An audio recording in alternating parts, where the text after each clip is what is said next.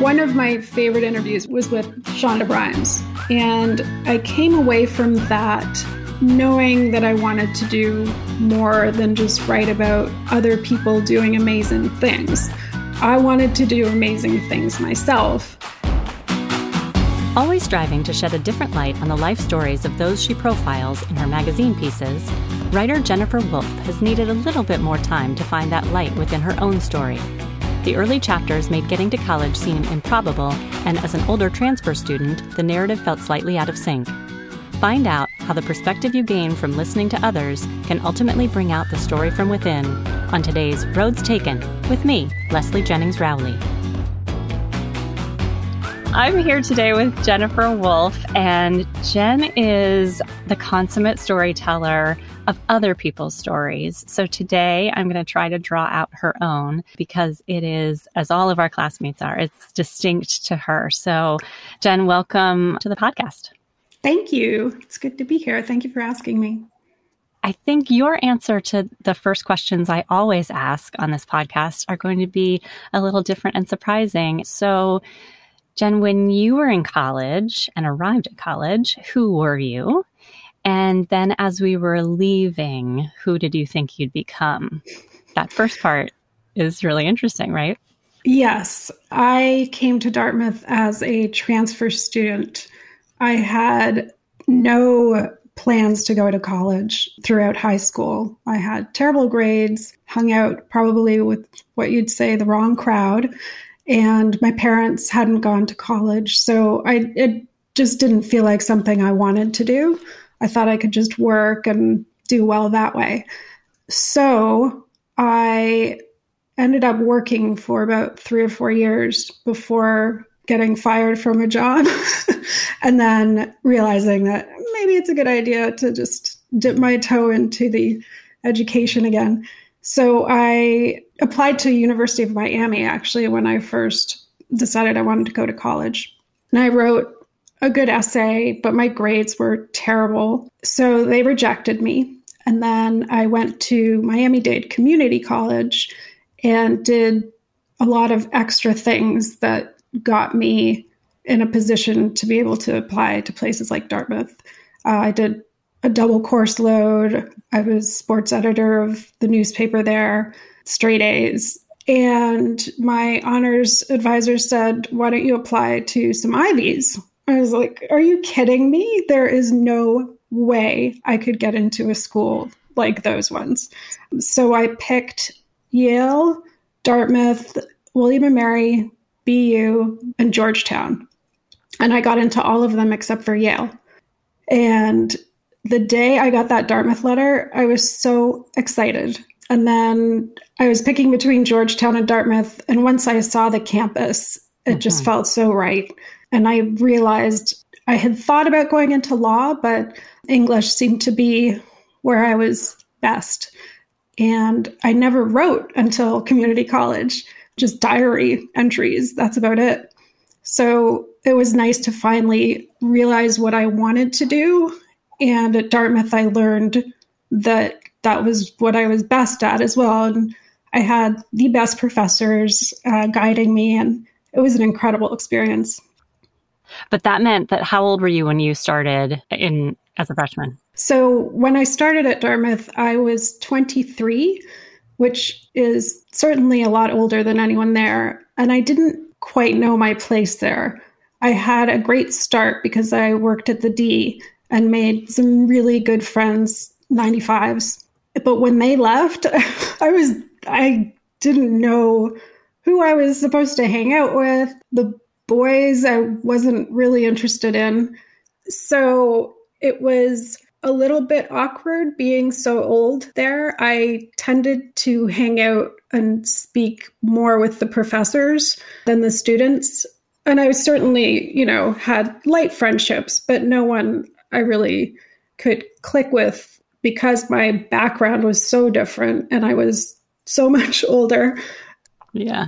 Yeah. And in your senior year, you kind of created your own path being a fellow. Is that right? Mm-hmm. I loved my courses. I'm going to call it a mistake now because I think it didn't do me a long-term service. I applied for a senior fellowship. I wanted the opportunity to write a book, and I didn't love classes too much then because it was a lot of pressure to get A's, and I wish I had been okay now with getting B's and C's, because the experience of learning more than the test taking, that would have been far more valuable. So when I got the senior fellowship, I ended up retreating even more from the social scene. I had an office at Baker, and I spent most of my time in there and wrote, and I didn't like the end product, and it's somewhere in the special collections, which I'm mortified by because I hate it so much. And I think it's, even my mom, she called it sophomoric, and that was like, crushed me. But she's right. It wasn't, you know, my best work. I don't know if my mom needed to say that, but actually a few years ago, I went to Dartmouth and I had this great plan of stealing it. So, but they're so strict there. It is not possible to steal anything from that library. They make you hang your coat up and no bags. You have to give them your driver's license. They get the book for you. And I got a couple because I thought maybe I could just, you know, I really did think all this. I couldn't do it.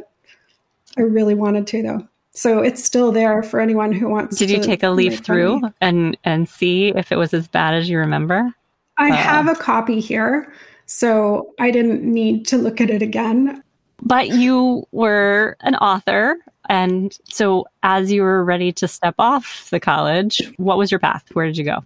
First, I wanted to get an MFA, but I got rejected from everywhere I applied because I think my writing had deteriorated. I'm not quite sure why. I think I was putting too much creative pressure on myself and wasn't loving writing again. So I applied to Sports Illustrated for a job. My grandfather grew up in Cuba with this family, the Sarah Leahys, and Alvaro Sarah Leahy was a 78, and he tried to help me get a job there. He was the general manager of SI in the business department. Good connection. And I interviewed there. I got a great interview. I wrote a good sample story for them on gun shooting in New Hampshire. I went to a gun range and just tried it. I'd never done it. And I didn't know anything really about sports. But you'd written... Yeah, I was the sports editor at my community college paper.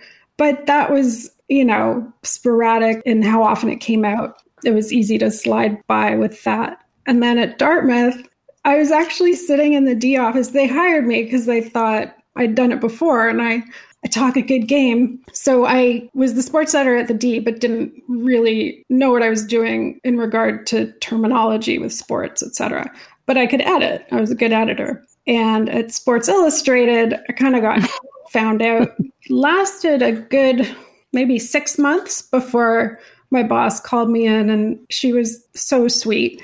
And she said, I don't know if it's really a good fit here for you. She said, some of the editors are wondering if maybe you don't know too much about some of the sports. You don't seem to be too knowledgeable about some of the beats. And now that I look back, I remember making some stupid comments. I was in with one editor, and you're a fact checker when you start at any magazine. And he was talking about a game, and he said, well, was it an upset? And I said, yeah, I think they were pretty upset. Like, it was, yeah, it's embarrassing. And then I prided myself on knowing hockey. I enjoyed hockey. I'm Canadian. You know, I liked watching it, but I didn't really pay attention to any of the terminology. So one editor, he said, so it was a hat trick. And I had just didn't know. I was like, I don't think so. And it's very obvious, like if 3 goals are shot by the same guy, it's a hat trick. Yeah, they kind of caught me. But I got a job at People while still at Sports Illustrated. They were kind enough to let me stay on until I found something else. And People was just a couple of floors away. So that's where I got better at writing. It took a long time. It was fact-checking, and then I was great at interviewing, but not so good at the people formula of writing a story. So it took time and some good mentors there to guide me along. It's harder than it reads. I think people's stories, you read them and you're like, that was good, you know? But to get all the details in there in so few words, it's difficult. So I ended up staying at People for 10 years. Wow. But within that time, you really went far from fact-checking, right? You were red carpeting and all of that. Yeah. Well, it's funny at People, you start as a fact checker, but I was in the special issues department, which allows for you to do a lot of interviewing as well. So I got to interview, like my first one was Lucy Lawless from Xena, Warrior Princess. But along the way I got, Jon Stewart was one of my favorites. Chris Rock was fun. Tom Brokaw was like such an idol of mine for whatever. It was the intelligent banterers. I had so much fun with those. Angelina Jolie, she was fun. She was very strange, but I had dinner with her while interviewing her, and everyone in that room just turned their heads. And it was before she was really famous. She just has this presence. It was really, really fun. But it was also a lot of work. So after work, it would be 1 or 2 in the morning, and I'd have to take a town car home. And it just wears on you. And the pressure of they're breathing down your neck when that issue has to close. It's like, where is the story? Where is it? Show me where you are. And I'm a terrible writer in the sense that I'm just not disciplined to do things on a tight deadline. So it got harder and harder. So when you know that about yourself and you can feel it and the 2 a.m. mornings, what is it that takes you to say, okay, enough is enough? Well, at the time when it started to get difficult was because they were giving me more difficult stories, and they were cover stories. So you have the conflict of, wow, I really love the glory of writing a cover story, but they're so painful, I cannot do this again. So you go through that for a while, and then the excitement wears off a bit, and my heart wasn't into it as much anymore. I was kind of focused on moving to Connecticut and getting married, and I wanted kids. So I wound it down. I started working from home. That switches your values, I guess. It switched my priorities. I realized that even though it was a high-profile job and 1 million people would kill for that job, I was done. It was 10 years, 11 years, and I was tired, and I just wanted to settle down. So I got married and had a baby.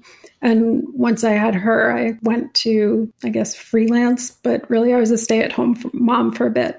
But you did see you knew that there would be a way that you would always be able to write because of that kind of career.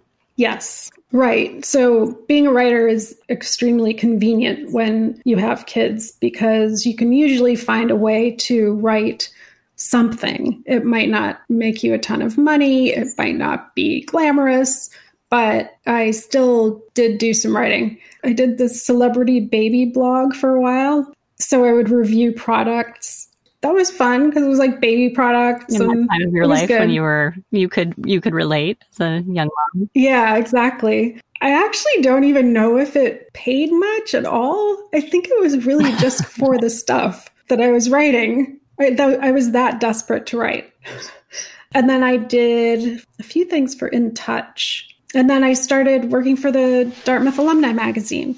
I'd written one story when I graduated and then took a few years off, and they called me to ask if I could do something. I don't remember the first story, but it's a great relationship. I really love writing for them.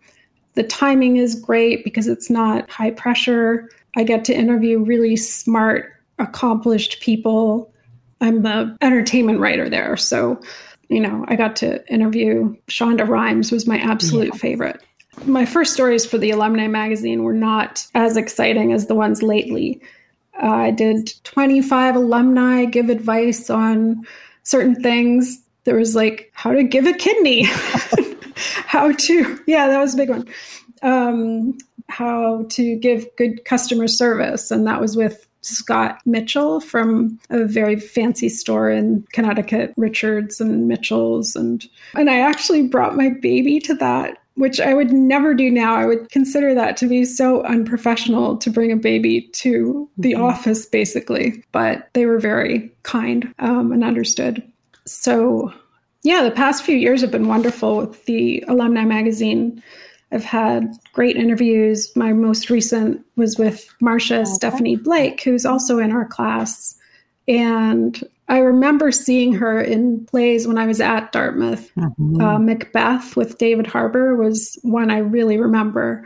And I thought she was just so cool. And when we spoke, it's funny because she did not feel cool. She felt like an outsider like I did. I don't know how many people feel like they don't fit in there, but there were more of us than I think I knew then. Yeah, there are a lot more of us, I think. We should have started some nerd like outsiders club. We would have seen that it wasn't so outsider though, I think. That plus imposter syndrome in general, I think pervades that place a little bit. Right. So you seem to have it figured out, at least for now, that you're still able to do that craft that you love. But it seems from this high-minded, I want to, write a book and all of that, that you might have felt compromised, like I'm going to go write some stories in sports I don't understand, or now write, shorter things or shorter pieces. Do you have hankerings to do other kinds of writing?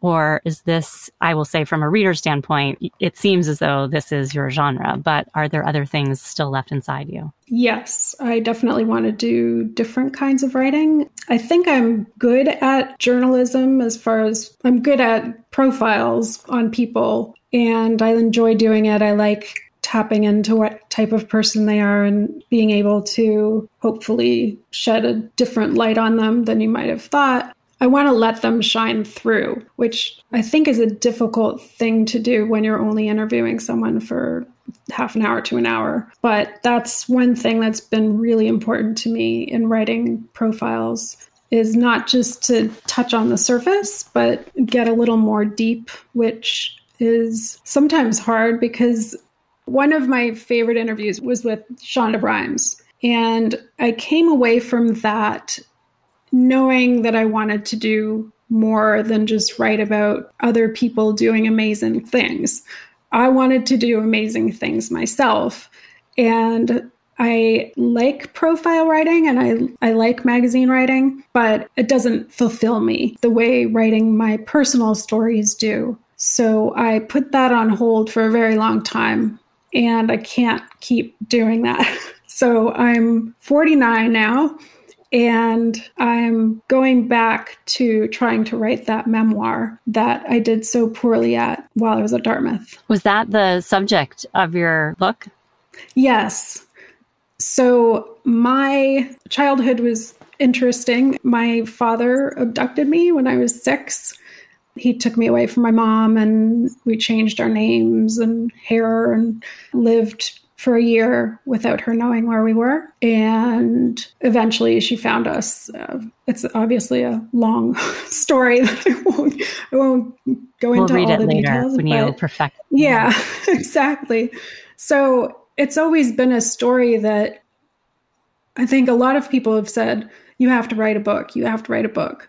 But unless you know how to reflect on the past more than just saying the facts or making it more sentimental than it is to me, it's tough to find the voice for it. And I think I've never been able to do it until now. Something clicked. I think I've had a good therapist that's finally helped me work through a lot of the pain that caused being away from my mom, and then a difficult relationship with my father. And what I wasn't successful at in writing the first time was I didn't know how. I often joked about it with friends and strangers, like, oh yeah, my dad took me when I was 6, like it was crazy. And then writing a memoir, I did the opposite, which is like, overly dramatizing it. And now I've come to like a good place in the middle of putting in the humor that I like to use when I write and realizing the weight of not only what happened when I was 6, but how it's affected me since. And I think the ending is going to be me going to Dartmouth because it just changed my life. It was such a... I was never meant to go to a school like Dartmouth. And when I did, it transformed me in a lot of ways. It made me more confident about who I was, even though I still didn't really know who I was. I felt like I was finally, I could rely on myself to be okay. I don't know how best to explain that, but it gave me something that was mine that I didn't do for someone else. I was doing it for me. And I will always think of it as home in Hanover because I did move a lot as a child and had a lot of instability as far as my parental guidance, etc. So when I was at Dartmouth, I had like these great parental role models, not just educational. Bill Cook was an incredible professor, and I would just hang out in his office and we'd chit chat, and Ernest Hebert was my advisor, Cynthia Huntington. I felt like I belonged. It was good, really good. That's more with me now than I think it was right after college. Yeah, I've realized it. It feels like home. When I go to Hanover, I'm like, I'm home. I love it. And it's always there, and it looks the same, and it feels mostly the same. It's an ever-evolving, hopefully improving environment there. And yeah, I love it. I just love Hanover. I can't help it. But I mean, that sentiment of, finally feeling home and a place that is hopefully always improving. I mean, that kind of is your life story too, right? That, you needed to find who you were, and by improving and getting to a Dartmouth. And I just wonder, kind of your work in talking to so many people and profiling them and letting them shine out, is that part of why you think you're writing your own story better? What did you learn from them or that process of drawing people out that you might be doing the same for yourself? That is a really good question, and not something I thought about before. I think you're right. I think there's something about seeing people, especially our age, 40s, because you really come together in your 40s. You feel more open about what you think and doing what you want to do. If I don't want to go out now, I just say, I don't want to go out. So there's this confidence that comes. There's a clarity in your head of where you want to be. So I do think this story is worth telling. And I'm not sure it was good or bad to put it down in your book, but I think now's the right time for you to tell your story, because of these experiences you've had kind of delving into the humanity of all the people that you've profiled. And I'm sure that has kind of helped you unlock little bits of who you are and have become. So I'm excited to read it when it comes out. Thank you. And I think writing articles has helped me because it's made me realize I need to tell my story a little bit more in a bit more of a distanced way in some senses. I need to paint a picture of the exterior in addition to speaking of my own internal goings on. And the sentence structure and the form of writing articles, that's been good for me too, in an organized way. And it's almost like a big giant profile where you're piecing things together and having like an arc and all that, which I don't think my stories for the alumni magazine are exactly like the most amazing writing on earth, but it's a discipline that I've come to get used to, and it gets easier every time. Well, you make it look easy, and we so appreciate your introducing us to those people. So thank you for that work, Jen, and thank you so much for sharing your story with us. We can't wait to hear the longer version. Sure. And know you a little bit more. Yeah, thank you. It's been good talking to you. That was Jennifer Wolf, a freelance writer, most recognizable to Dartmouth folks through her many cover stories and profiles of alumni from Mindy Kaling to Shonda Rhimes to her own Marcia Stephanie Blake in the Dartmouth Alumni Magazine, where she's a contributing editor. Before hitting it out on her own, she was a longtime staff writer at People magazine. She's currently working on her memoir. Like Jen, I hope to bring out the light in others through these podcasts. So if you like what you're hearing, please subscribe on Apple Podcasts, wherever you access your podcasts, or at roadstakenshow.com. That way, you can join me, Leslie Jennings Rowley, each week for another episode of Roads Taken.